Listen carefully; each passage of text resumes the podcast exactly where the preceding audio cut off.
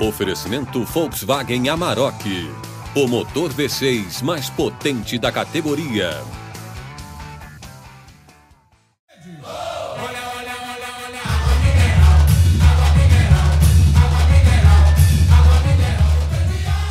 Aproveitando esse clássico dos carnavais, para te contar um pouco sobre três bebidas bem populares nesses dias de folia. Aliás, uma delas devia ser popular todo dia, diga-se de passagem. Para não restar dúvida, a gente está falando da água, viu? Ela é vital para o nosso organismo. Aliás, você já conheceu um produtor de água? Eu também preciso da água. Todo mundo precisa da água. Também vamos te explicar a história da cerveja, uma bebida que era oferecida para os deuses e que coloca o Brasil no ranking dos maiores produtores do mundo. Gente, e a caipirinha que surgiu como remédio? Opa, não vou adiantar mais nada aqui não, viu? Será que você conhece os ingredientes tradicionais da caipirinha? Espere e verá. Vai pensando aí. Hoje é de onde vem o que eu bebo, especial de carnaval. Eu sou a Lu Oliveira. E eu, a Carol Lorenzetti. E aí, como é que tá seu carnaval? Já tomou hoje alguma das bebidas que são tema desse episódio, Carol? Eu posso garantir que sim, viu? Hum, Meu carnaval tá animadíssimo. Eu espero que seja a bebida que eu tô pensando. Claro, gente, a água com certeza eu já tomei ah. hoje, viu? Afinal, é a bebida mais importante, né? Aquela que deve ser consumida a todo momento durante o carnaval e durante a nossa vida. A água regula as atividades do nosso corpo, hidrata a pele, os cabelos, ajuda a prevenir pedras no rim e ainda contribui para a saciedade. Sabia dessa, Lu? Sério? Muitas vezes a sensação de fome é originada por falta de água. Hum, e a minha listinha aqui diz que a água também ajuda na digestão, melhorando o funcionamento do intestino.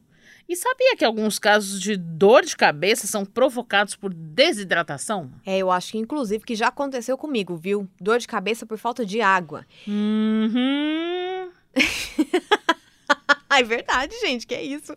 E sabe aquela história de que todo mundo deve tomar 2 litros de água por dia? Opa! Então, não é bem assim não, viu? Essa conta depende do peso e da prática ou não de atividade física. Tem uma matéria no G1 com uma calculadora que faz essa conta pra gente, viu? Eles ouviram especialistas, mas só explicando aqui essa conta. A gente tem que multiplicar o nosso peso por 35, 35 ml.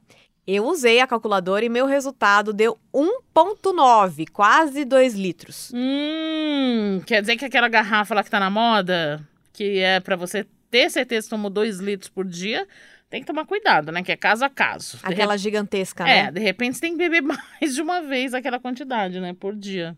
E nada de passar o dia no deserto e querer compensar tudo uma vez também, né? O certo é beber água ao longo do dia. Faz mal ficar horas sem beber nada e depois tomar tudo de uma vez. A dica é sempre andar com uma garrafinha de água por perto.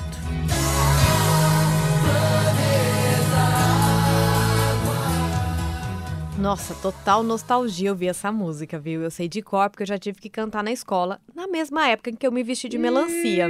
Do mesmo tempo. Vamos, vamos, come começar os traumas de infância, gente. Aliás, fica a dica aqui, ouçam um episódio da melancia, tem muitas lembranças de infância e muita informação importante também, viu, gente? E olha, a verdade é que a letra é séria, tem muita água nesse planeta mesmo. Mas olha só, vamos olhar essa informação com mais calma. Ter muita água não quer dizer que toda ela seja potável. Quase 98% da água que a gente tem aqui na Terra é salgada, que não serve nem para beber nem para irrigar a plantação. Tirando a água do mar e pensando em água doce, a maioria está nas geleiras e um pouco fica embaixo da terra, nos aquíferos. Só 1% é que está nos rios. O Brasil tem a maior oferta de água doce do planeta, contando com os rios e os aquíferos. Só que essa água não está distribuída igualmente pelo nosso território. 80% da água dos rios está lá na região norte, na bacia amazônica. Enquanto isso, falta água em outras regiões, como no semiárido nordestino.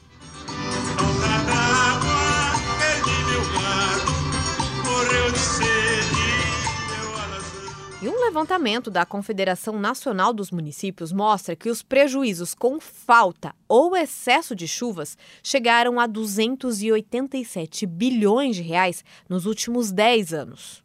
Um estudo do site Nosso Mundo em Dados, que é da Universidade de Oxford, na Inglaterra, mostrou que são necessários, olha só, 5.600 litros de água para produzir um quilo de queijo. 2.400 litros para um quilo de arroz e 2.700 litros de água para um quilo de carne bovina.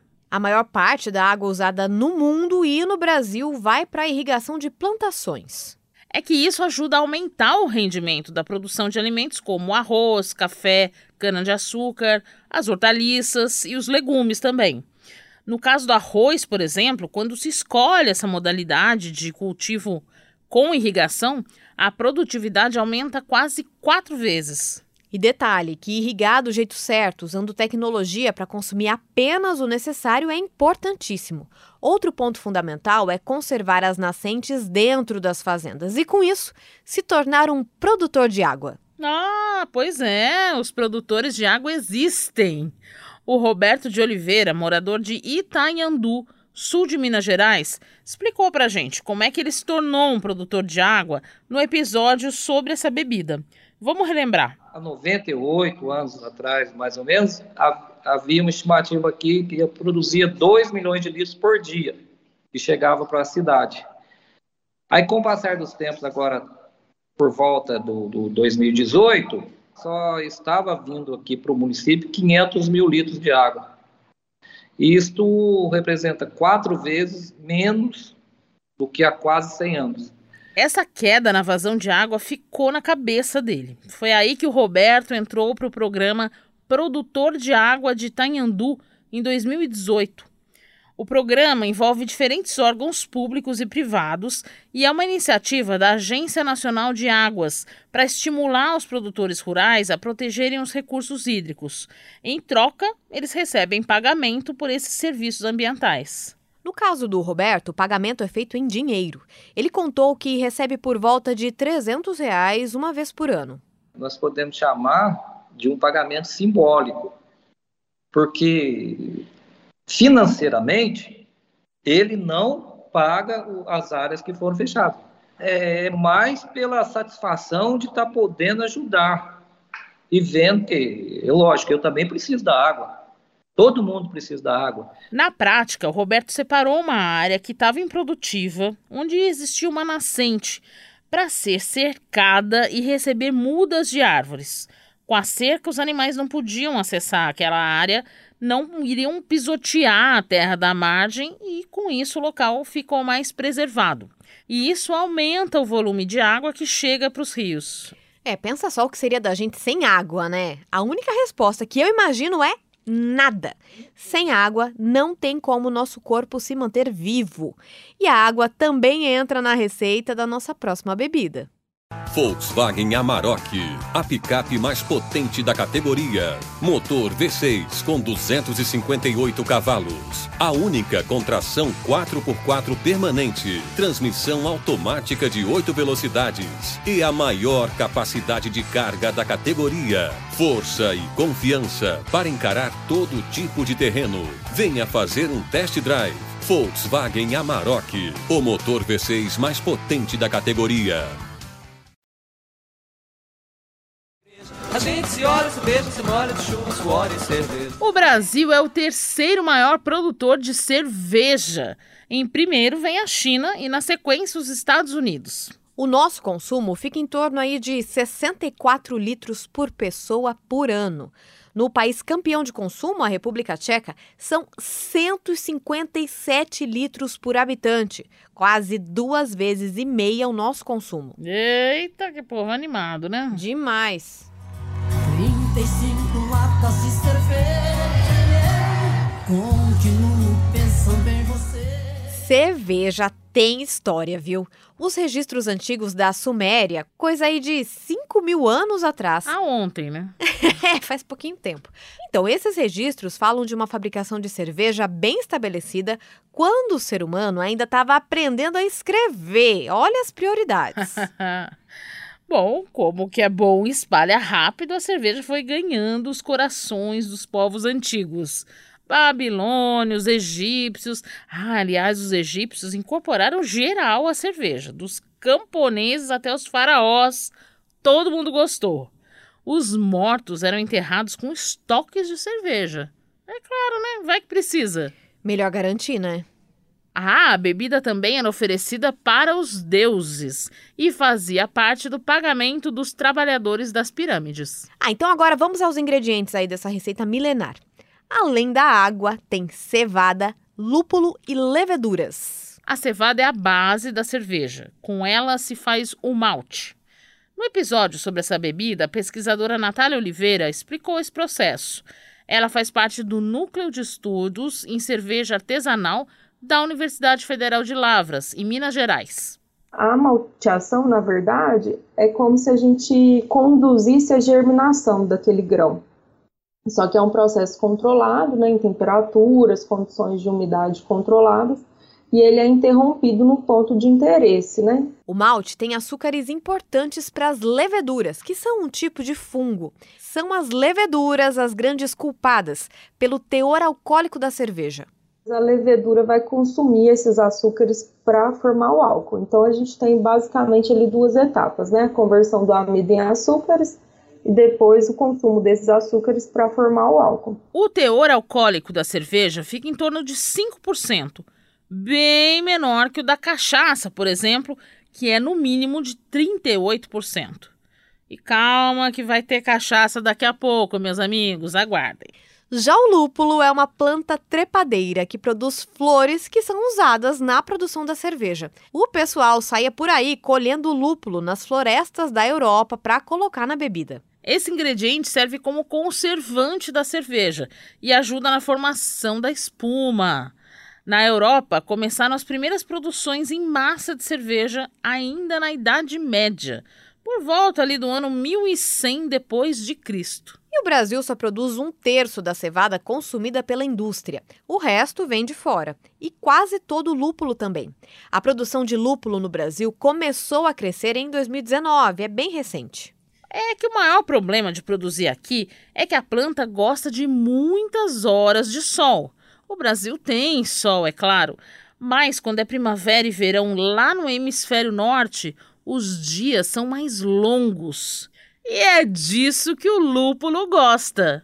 Agora, e a cerveja sem álcool, hein? Como é que é feita? A gente faz a cerveja normalmente e depois tem uma operação de separação, né? Uma destilação em que a gente separa a cerveja do álcool, porque o álcool evapora mais fácil, né? É a forma mais viável, né, de se produzir a cerveja sem álcool. Hum, interessante isso, hein? Agora, e a cerveja escura? Alguém aí tem algum palpite de como é que faz? Então, aí a gente usa um malte mais torrado, né? E aí ele dá essa característica escura para a cerveja. E aí depende do ponto da torre que você escolhe, né? A pesquisadora também explicou que a diferença básica entre cerveja industrial e a artesanal é que a industrial é pasteurizada, por isso que ela dura por mais tempo. E a pasteurização é um processo de aquecimento que esteriliza a bebida. A cerveja artesanal não passa por esse processo e por isso tem um prazo de validade menor, que varia aí de produto para produto. Vamos agora para a última bebida, tema desse episódio. Ah, e tem um saudosismo aqui quando a gente fala de caipirinha, né? É que ela foi o tema do nosso segundo episódio aqui do podcast, lá na primeira temporada. Oh, saudade dessa época.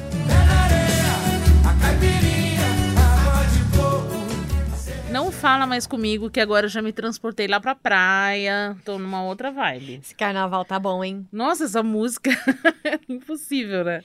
E a receita tradicional da caipirinha mistura cachaça, limão e açúcar. A bebida foi inventada para uma outra finalidade, gente, que não era o happy hour de sexta-feira não, viu? Quem diria, né? Ninguém desconfiou, né?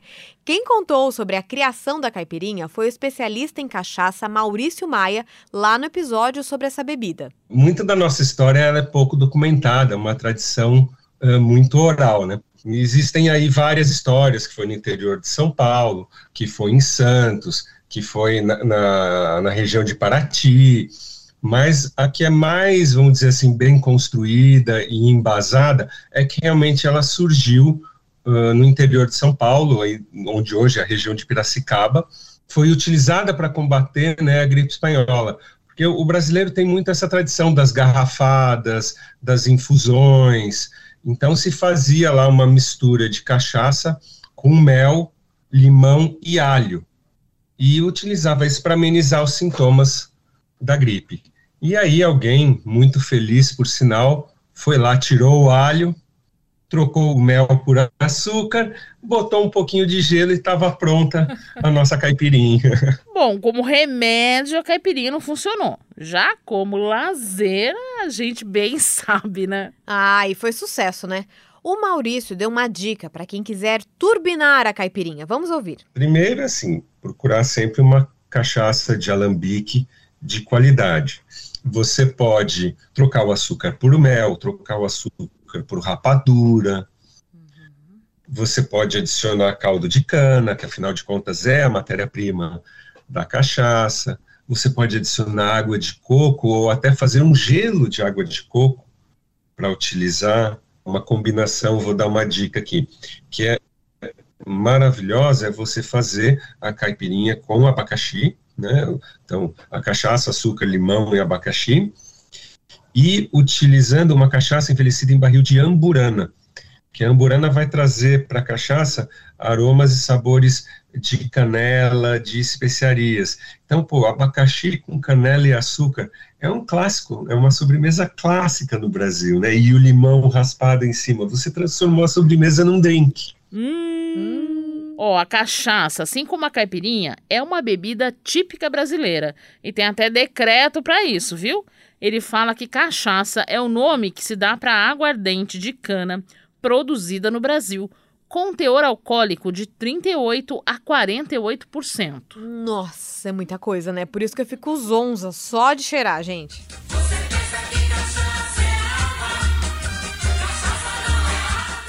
Vamos relembrar essa história. A cana-de-açúcar chegou ao Brasil no século XVI, por volta aí de 1500 e pouco, e foi trazida pelos colonizadores.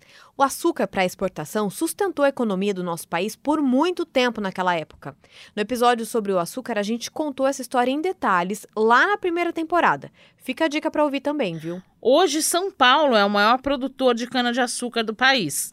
E o Brasil é o líder mundial na produção de cana. É sempre bom lembrar, gente. Bebidas alcoólicas são proibidas para menores de 18 anos. E para você maior de idade, se beber, não dirija. Vamos comemorar e vamos pular o carnaval do jeito certo, né? Ah, e tem que se hidratar sempre, não esquece da água.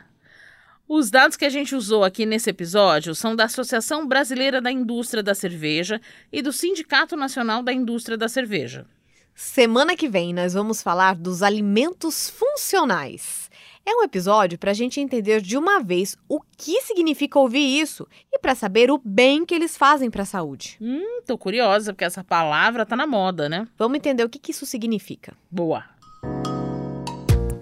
Este foi o De Onde Vem o Que Eu Como. É o nosso podcast semanal que você encontra no G1, no Globoplay, na sua plataforma de áudio preferida. A produção e roteiro são da Carol Lorenzetti, a coordenação é minha, Lu Oliveira, e da Mônica Mariotti. E a edição é do Tiago Kazuroski. O podcast está na Amazon, no Spotify, no Apple Podcasts e no Google Podcasts. E também no Cashbox e na Deezer. E lembrando, né, que você também pode assistir aos vídeos da série De Onde Vem. Tem vídeo de cachaça, de água de coco, tem para todos os gostos. O endereço é g1.com.br barra agro. E até o próximo episódio.